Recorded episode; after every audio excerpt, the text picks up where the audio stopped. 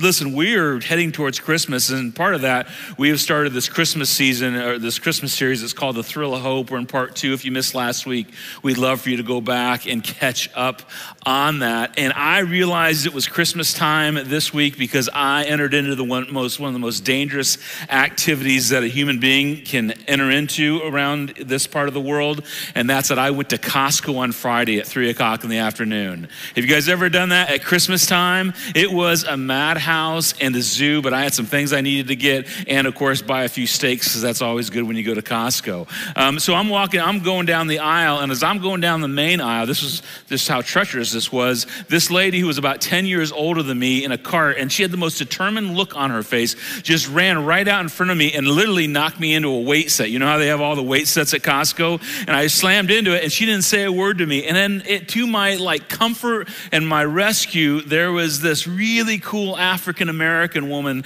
and she said, "She thinks you're invisible, honey." That's what she said to me. You got that right. Come on.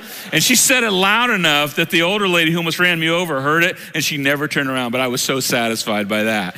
And, and I, we, I just realized, you know, this is a crazy time of year. Maybe you feel all that pressure. Maybe you've been at Costco. It's been kind of tense. Um, I'm just glad we get to navigate through what Christmas is really about when it comes to our Heavenly Father. And I, and I think about all the good that's happening in spite of those treacherous moments at Costco or in parking lots or wherever you know, you're doing life in your world and how many amazing things people are doing in the name of Jesus around here. In fact, I was thinking about one particular way that's being expressed in our church, and that's through the amount of families over the last couple years that have decided to foster children in our world. Now, you just need to know this is not a fostering message. I'm not going to ask anybody to sign up to be a foster parent today, so there's nothing like that. I just was in, I'm just in awe of that. And we've had three or four people on staff that have foster kids in their, in their home. We have about 10 plus different families that have fostered in the last year or so. Over 30 kids that have been foster kids have checked into our kids ministry. And I sat down with a foster parent this week because I just wanted to ask them all right, it's Christmas time, and we know we're supposed to do good things at Christmas time, but you seem to want to do good things for kids all throughout the year. What does it cost you to be a foster parent? Because I was just really curious, and immediately this foster mom who has her own children, four of her own actually, kind of got welled up with tears in her eyes um, just thinking about it, because she said it's a tremendous sacrifice and it's a sacrifice of time. And you all know this time is our greatest asset. We will run out of money or time before we ever run out of money. So, time is what's most precious in our lives. And when you foster kids that aren't yours, you give up some time. You give up some time of your own leisure. You have to give up some time with your spouse. You have to give up some time with your own biological kids. You have to give up some time, and time is precious. And you have to have patience and you have to have empathy and you have to learn to think outside yourself. And I was just listening to this foster mom just talk through all these things it takes to be a foster mom. And this is one of the things I was thinking I wasn't going to say it out loud today, but I'm going to say it now is man, compared to you, I'm not a very good person because I'm not sure I could even do all that you're doing for kids that aren't even my kids. And so I asked, so why do you foster? And this was the simple answer. Because we decided, think about this we decided we wanted to create an environment of real love, not superficial love, not cheap, but real love to children that may not have ever experienced real love. And not all foster kids have missed out on love in their lives, and that's not what she was saying, but she just said, We want to create an environment of real love. And I thought, well, that sounds like the gospel to me. And I thought, man, would I be willing to do that for somebody else if they really needed it? Because it's a heart check. And then, and then this mom said, The hardest thing about fostering, Matt, you just need to know, because I told her I was going to share this a little bit with you guys. The hardest thing about fostering is you have to decide to accept heartbreak ahead of time, inevitably, or at least 98% of the time. And she explained it this way because you bring children into your home that you know you're going to love and care for. And you're going to let them ask questions. And our best foster parents let their children ask questions when it comes to God because they bring them to church and they pray around the dinner table and they read the scriptures together. And then you get attached not only to them emotionally, but also spiritually. And then somewhere along the way, they go back to wherever they came from. That's part of the fostering world. And she said, You have to decide to accept heartbreak ahead of time because you know when they come into your home, you're going to have to have a broken heart when they leave because you learn to love them and you grow to love them so much. And so do your kids. And she said, Sometimes with foster kids, your biological kids, you know, they fight like brothers and sisters, but sometimes they get really close and then they have to say goodbye. And you have to decide on heartbreak ahead of time if you're going to foster kids that need to be loved in our world. And I thought, there it is. Didn't that sound a lot like Jesus? Didn't it feel like, for those of us that know the gospel story, and if you don't, I'm going to tell it to you today. So, this is a great day to be here in the most simple way I can that Jesus decided ahead of time to deal with a heartbreak with you and I because he gave his life on a cross for us. And he knew some of us would never turn towards him. He knew some of us would turn towards him and turn away like time and time and time and time again. And he just decided, I'm going to love you and to face the heartbreak ahead of time. 2,000 years ahead of time. I'm going to give everything for you, and some of you are going to break my heart, and I am going to do it anyway. And that's what, how foster parents, I think, love in such an incredible way. Now, back to foster parents just for a second. I have a question for all of us as you think through this with me. Do you think that these foster families, whether they're here and other places, do you think they have a greater capacity to love than God? in the way they love so extraordinary do you think they can love greater than god and for those of us that you know grew up in the church were christians we, we would say no we, we don't think that because we don't think any of us can love like god loves now, if you're here and you're not sure you believe or you've had some terrible experiences with religion and faith, you may say, listen, I, my experience is God doesn't love that much. I totally understand why you feel that way. I'm glad you're here to process through this with us. You just need to know that we believe as Christians that no one can love like God. And when someone does something extraordinary as fostering children or adopting children or just loving your own children well, that's a reflection of a God that has loved us well. And the amazing thing in this Christmas season is the Apostle Paul. The Apostle Paul, who wrote over half the New Testament, had such great insight to who Jesus was.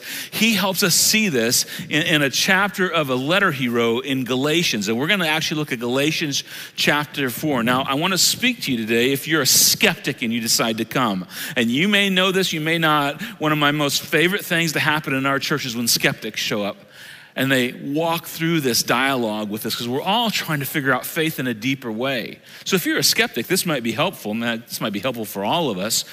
When the Apostle Paul wrote Galatians, um, the, the letter of Galatians to a little church in a place called Galatia, he wrote it in 52 AD. Now, this is really important that he wrote it in 52 AD because he writes at the time of Nero. And if you know anything about the Emperor Nero, he was incredibly cruel to Christians. And yet, people believed in Jesus so much they kept following in, in light of their being burned alive and sacrificed and all these terrible things. But what makes this even more important than that is in 52 AD, you could actually go back to Jerusalem and talk to the people who knew Jesus. And if you've ever been told by a college professor or someone along the way that, like that the whole gospel thing, the Jesus story is made up, you need to know in order to make up a legend or a myth, you need to wait for at least one generation of the people that were around for that myth or legend to die off. And typically it's more like two or three generations because you can't have anybody around that can verify or say, hey, that's a false myth. So you wait for everyone to die. Well, in 52 AD, when the Apostle Paul writes this, there's people still living in Jerusalem, and this is so fascinating. People living in Jerusalem that knew Jesus, were there for his death, and there for his resurrection. And it is possible it is possible that Jesus' mama, Mary, was still alive. And if it wasn't, if Mary wasn't still alive, the Apostle Paul, who knew all these people, knew John, one of Jesus' disciples. And John took care of Mary when her old age because on the cross Jesus asked him to do that. And looking back after, you know, the apostle Paul investigated all this, this was his version of how he saw and understood with clarity the Christmas story. And know that he writes this not to uh, necessarily a Jewish or Israelite audience, but to a Roman audience and a Greek audience. And this is what he writes. He says, But but when the time when the set time had fully come. Now, if you were here last week, we talked about this. That for hundreds of years, God had seemingly gone kind of silent And it looked like God had given up on everything. And if, you, if you've ever felt like God's given up on you, you should go back and watch last week's message. It might be helpful to you. But God was doing something. He'd marked on his calendar a time that he had a plan that he was going to enact. And Paul believed that this plan was actually happening and had happened because he said, But when a, to- a set time had fully come, God sent his son, born of a woman. You need to know that the Apostle Paul, who was a brilliant man, educated, a Roman citizen, believed those kids are having a great time, aren't they? Don't you wish church was like that when you were growing up? My goodness you're just like, how am I stuck in with Matt in here? Why can't I be having so much fun with them? Born of a woman, that's what the Apostle Paul believed. And I think we need to pay attention to this because we breeze by this. We romanticize this. And it's not our fault. It's not your fault we romanticize this, but we love to put this whole idea in movies and we love to put them in scenes in our yards. You know, the manger scene that a lot of us have in our yards or used to have in our yards, and they're made out of plastic. And you put the light behind Mary and the baby Jesus, and she looks so beautiful and she looks so angelic. You know, we miss the fact that they put her on a donkey and she had to ride to Bethlehem with a big belly and carrying a baby and wondering, how am I even going to raise the Son of God? And all this nervousness and fear. And once they got to the whole stable and she gave birth, I mean, it's a manger in a place with animals and manure, and it's not beautiful, it's not perfect, it's not, you know, it's pristine. It's real dingy life, but God shows up in the middle of this, and the Apostle Paul believed that. And this is going to be a theme for the next few minutes. We talk that God came to really the most dismal place in the world to find you. And he came to the most dismal place in the world to find me. And we need to pay attention to that because people that saw this believed it. But when a time had fully come, God sent his son, born of a woman. This is really important born under the law. This is a big deal that Jesus was born under the law. And the law certainly refers to the Ten Commandments, but so much more like the law of God. Like Jesus was accountable to the law, and Mary was accountable to the law. And not just Ten Commandments, but 600 rules and regulations plus more that they were just kept getting poured on. But Jesus didn't just come for the law, he came for a purpose to do something through the law and with the law. And that was something was going to involve you because he was on a mission. And Paul was so clear about this, and I hope we don't miss this in the Christmas season, because the Apostle Paul says, in light of being under the law, next slide, he was born under the law to redeem those under the law. And this word redeem is, you know, a Christian word, it's a religious word, it's a beautiful word. It means to go and get something back. It can be applied in the Christmas season as we're buying stuff. My mom, my mom, who might be the cheapest person I've ever met in my life, is all about redeeming. My mom will go to four stores to find food that's on sale so she can redeem a little bit of money back. In fact, don't tell her I told you this. And mom, if you're watching, I'm ratting you out in front of everybody right now. Um, she, the other day, she, she found steaks on sale. That were like three days old and she wanted to get them half off so she got them home and i said well how are they how were they after you cooked them and she said well i chewed on it for like 30 minutes before i could swallow it. And i thought mom you can afford decent steaks. Why because i want to redeem my money back. That was the language she used. If you've never heard this thought that when god came he came to redeem you to find you to bring you back grab something that was his that was lost somewhere on along the way. And here's the reason we had to be redeemed. And I know for some of you, this is not new information, but sometimes you just got to come back to what's most important. See, we believe that the scripture is the authority for our lives. And this scripture, when we read it, it tells us how to live and how God wants us to live, whether it's with our families or our marriages our morality, how we make decisions. In fact, you just need to know this. If you're wondering how to run things in your life, the best place you can go is to the scripture. But the problem with us as human beings is we reject a lot of that. Sometimes it's intentional. A lot of us had seasons in our lives when we just went, listen, I'm rejecting that. I'm going my own way. I'm doing my own thing. So that's part of it. And sometimes we do it. We don't even realize we're doing it because we can't get it all right and we can't get it all perfect. For instance, it's just really hard for me to be a perfect husband every day of my life. And if you ask my wife, Tina, she will verify that over and over and over again. And so I, I, I mess that up this law, this authority, what the scripture says, and how I should live. And when I do that, and this is a big thought, when I don't do what God's asked me to do, I have, and you have, and we have a debt debtor relationship. And now I owe God something because I didn't do what I was supposed to do. And we all do that. For instance, most of us, most of us would say it's good that we have speed limits in our world and in our country. I know some of you would love to get rid of them altogether, but most of us think it's good to have speed limits. Can I ask you a question? How many of you drive the speed limit all the time? And the answer is uh, none of us drive the speed limit all the time. In fact, if I started going down the list, how many like to try and get nine miles over, nine and a half miles over without getting caught? You'd be like, yeah, that's me, right? Because there's laws that we agree with, but we don't pay attention. Side note, don't tell anybody I told you you this.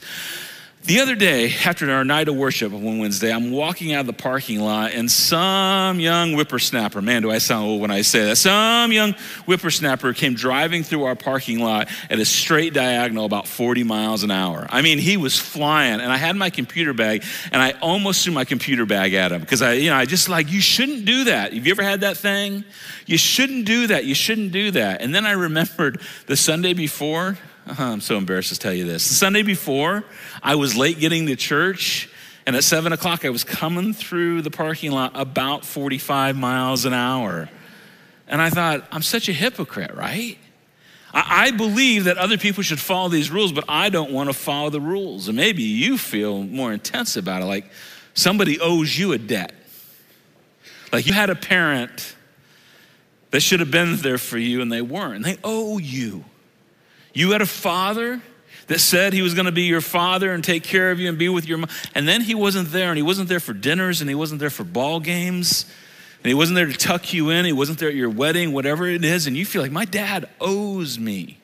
Or maybe for you, it's just the other way. You feel like you owe someone.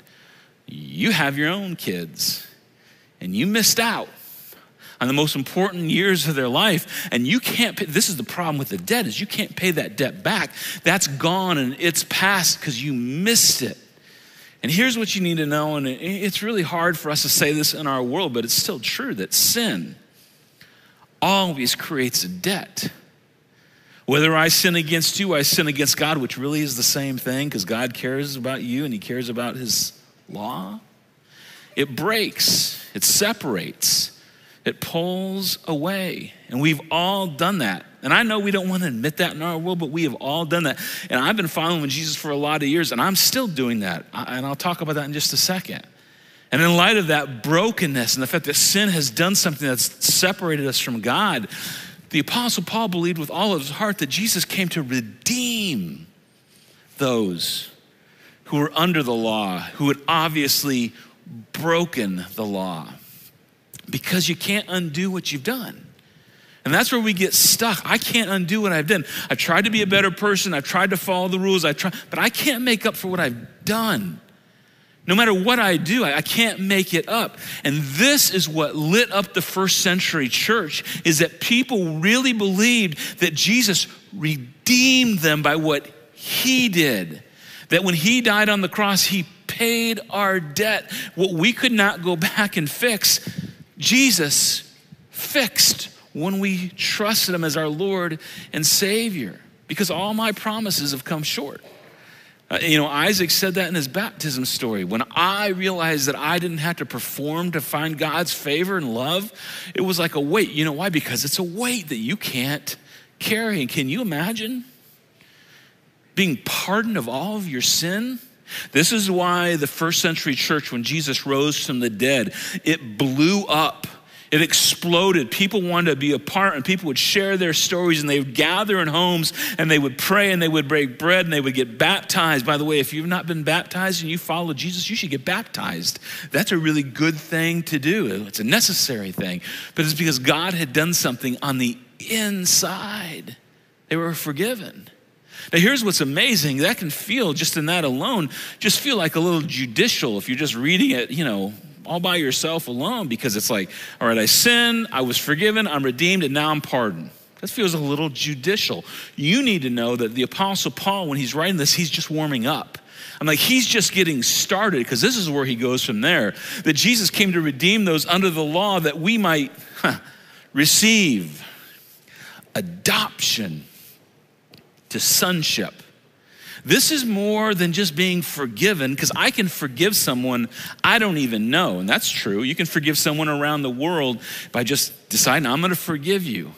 But this is about coming close. And when the Apostle Paul looked back over his life and what he learned and what God had spoken into him and what people told him about Jesus, he decided this that God wanted to be close to you. Stay on the slide, Roger, if you will. He wanted to adopt you as a son and as a daughter. This is redemption and a whole lot more. Now, here's what's interesting when Paul uses this language to the Galatians. They were Roman and Greek people, a lot of them at least. And Roman adoption was not adoption like we think about adoption in our world, because this is what we think about adoption. We're going to find a child, maybe, you know, preferably often, we're going to find the tiniest little baby, and we're going to adopt it. Now, you know, on face value, before you take the baby home and it cries all night and poops all over the place, because that's what happens with babies, right? You look at a precious little baby and you think, I would love to adopt this child. But that's probably not the adoption that the Apostle Paul is talking about. Because Romans, especially rich, wealthy, powerful Romans, did not adopt babies and they did not adopt toddlers and they probably wouldn't even adopt teenagers. And here's why I don't know, and they didn't know how a baby's going to turn out. And what would happen is, a Roman citizen, especially if they had power and wealth, they would want to make sure that whoever they leave their titles and their land and their power and riches and authority to could handle it and were wise and were smart and powerful to handle it well because it was just a ruthless, cutthroat system. I don't really care if you're my biological son or daughter. I want to leave all the stuff I've worked for to someone that's going to take care of it. It's a legacy thing. And so, what they would do is they would find people often that were not their own children and adopt them if they trust them. And this is why. Because the rich and powerful looked at their own children and thought, what you thought about your kids. There is no way I am leaving my stuff to you, you little Yahoo. You've thought about that, right? Maybe the more terrifying thought is you're going to take care of me when I'm old. How are you can't even remember to put your shoes on? How are you going to take care of me? I've thought that a few times. In other words, you're spoiled. I can't trust you with everything that I have. Now, now we know this is true because Julius Caesar, you've heard of Julius Caesar. After he was murdered and assassinated, they read his will and they found out that he had adopted his great grandnephew, I believe, and I'll mess this up a little bit, Octavian, who became Caesar Augustus, the Caesar that we read about in Luke that was there at the time of Jesus' birth. And Octavian he decides to marry his wife's previous child because he trusted him as an adult male, and he decides to leave everything to a man named Tiberius. I'm going to mess this up just along the way, but Tiberius becomes a Caesar, and this is where it gets really weird. He adopts his wife's son, and then he adopts, I'm not making this part up, he adopts as a Caesar his wife as his daughter. I'm serious, so he could leave everything to his wife. And when I read that in the histori- histor- historical books, I thought, man, it was feels like they must have lived in Alabama. I've been waiting all week to tell you that. I mean, it's like all week. Enjoy the Heisman. All right, anyway, so. So you, so you see this picture, right? You see this picture. And here, here's the whole point. They would have never adopted you, and they would have never adopted me, most likely. Because Julius Caesar would look at me and go, Well, you're not smart enough, or strong enough, or wise enough, or trustworthy enough. I need somebody better than you. And I certainly wouldn't adopt you, Matt, as a 20 year old, and I didn't want you as a five year old, and so I would have discarded you. But Paul says, God forgave you if you put your faith in him. And if you trust Jesus with your life and what he did on the cross, he'll redeem you, he'll bring you back. But more importantly, adopt you into his family. And here was the beauty of a Caesar adopting you if you're Octavian. You'd like read the world and realize I'm rich. I get everything. I get the whole Roman Empire as my kingdom. And Paul is telling his audience, you get to be the inheritant of God's kingdom. not just redeemed, not just forgiven. All those are incredible, beautiful things. You are part of God's family. You're adopted. This was unbelievable. The world had never seen this kind of love and intimacy before, especially when it came to God. And this is what he goes on to say because, because, oh, back up one, because you are his sons, God sent the Spirit of his Son into our hearts, the Spirit who calls out, Abba, Father. And I, I, there's so much here in just these few verses, but we blow by them and we don't really pay attention if, unless we just take time to think through this. Because this is big about how we relate to God. Now, just so you know, this word Abba is an Aramaic word. You probably know this, but if you don't, it's an Aramaic word. And there was no translation in the Greek language, which the, most of the New Testament scriptures is writ, written in. There's no translation for the word Abba. So they just left the word Abba in there. Now, this is what's fascinating. We do have a translation for the word Abba in the English language. It's just simply the word daddy. It's just simply the word daddy. And somehow, in my heart, my mind, and I think this is what the Apostle Paul is trying to leverage, is there is a level of intimacy here with our Heavenly Father that goes past what most of us ever understood. Do you know the first time that this word was ever used in reference to God was when Jesus was in the Garden of Gethsemane? At least is what we can find, was when Jesus was in the Garden of Gethsemane. This is the garden he was hanging out talking to God before he went to the cross, and he's weeping and he's sweating blood. He's crying out, Please let this cup pass because I don't want to have to go to the cross. And it wasn't, that was humanity speaking out. And it wasn't just the physical pain, it was the pain, the fact he would have to bear the sin of every human being that would ever place their trust in him. I mean, you think your sin is a weight to bear? It is. Can you imagine bearing the sin of all eternity for people that would follow him? And in that moment, he does not say, Father, let this cup pass. He says, huh, it's a little emotional He says, Daddy, Daddy, let this cup pass. But Jesus was on a mission and he still went to the cross. The point is this you're invited to call your heavenly father the same thing that Jesus calls his heavenly father Daddy. And I'm telling you, when you pray that way, if you've ever tried this, if you ever like got down on your knees wherever you pray and you go, Daddy, I need your help. It's powerful, but it's terrifying. Because most of us weren't brought up to talk to God in such an intimate way, but it's a relationship, a trust. And if you're a daddy or if you're a mama, you know when your little one comes calling for you and they need you, it's because they're trusting to find what they need in you. And the invitation is to find what you need in your daddy in heaven who gave his son to pave a way, and you're invited to that. All right, side note, real quick, just to get me out of the emotion, if you will. This whole idea is there, there's no word in um, the Greek for Abba. it's the same as the word taco. I read this this week, trying to get my mind not so emotional. Um, do you know that tacos, I think they came from Mexico or someplace south of the border? Um, there's no English word for tacos, and so that's why we just call tacos tacos. So there's a side note. You can impress somebody with your trivia. It's the same with Abba. There's no translation in the Greek, but we get to call God our daddy. And so there's a result, the Apostle Paul would say.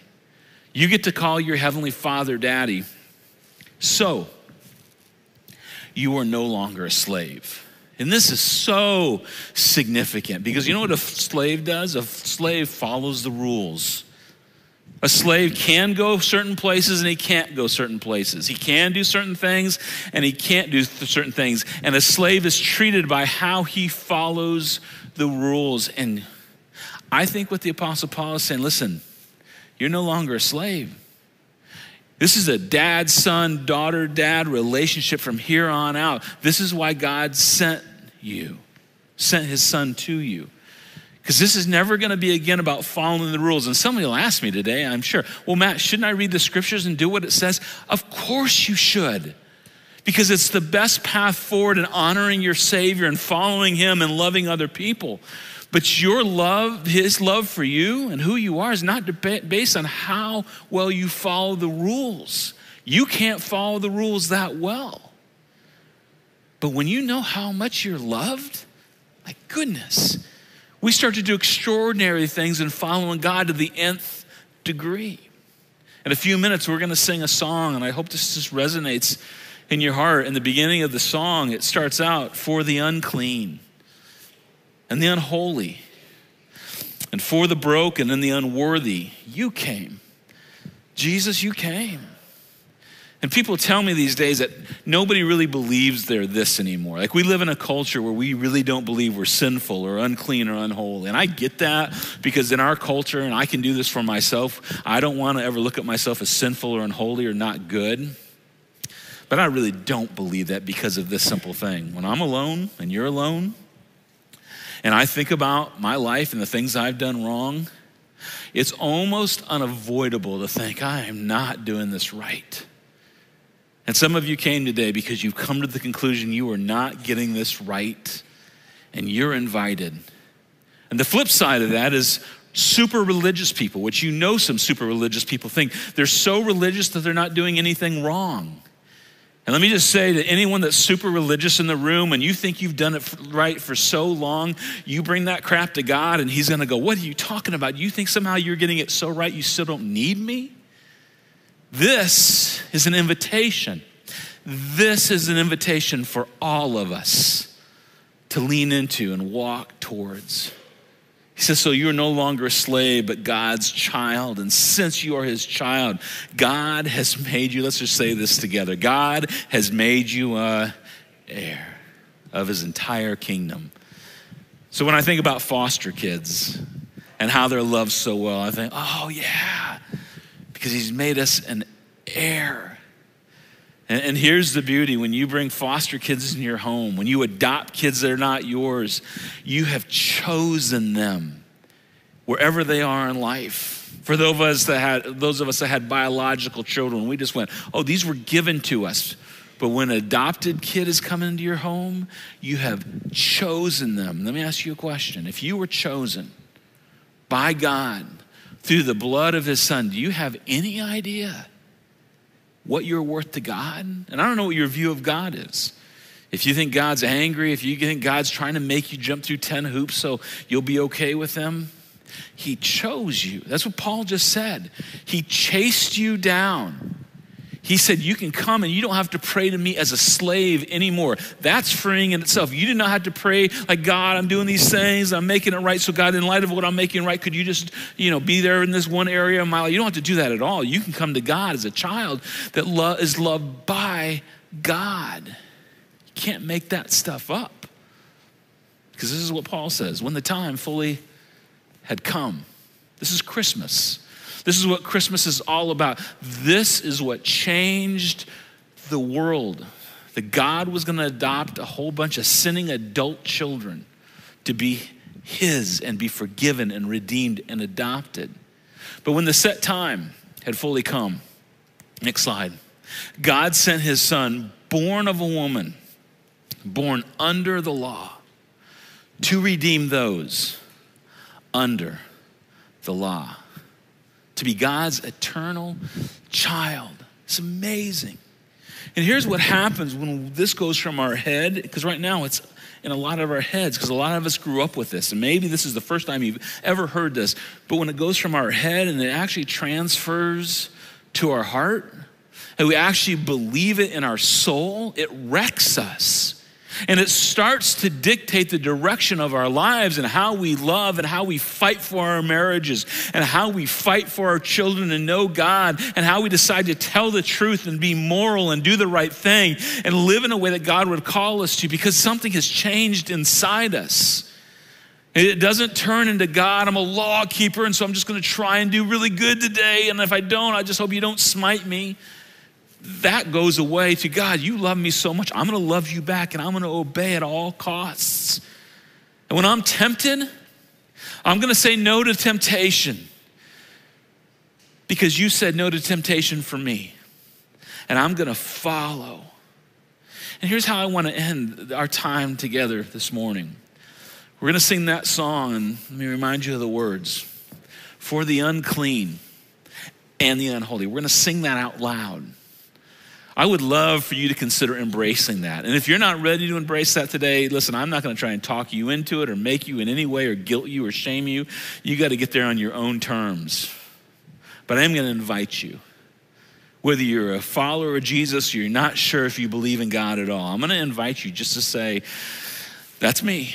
I'm unclean and I'm unholy. I'm not getting everything right for the broken. Some of you feel so broken today, and I get it because some circumstances that have happened, maybe outside your control, for the unworthy.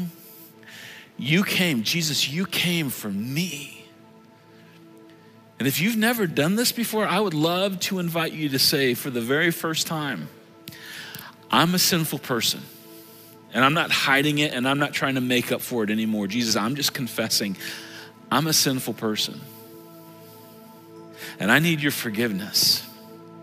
And I'm deciding today, Jesus, the best that I can to accept your forgiveness, your redemption, but maybe most importantly, the adoption into your family, God, so I can call you daddy, forgiven and redeemed by what you did, not what I've done.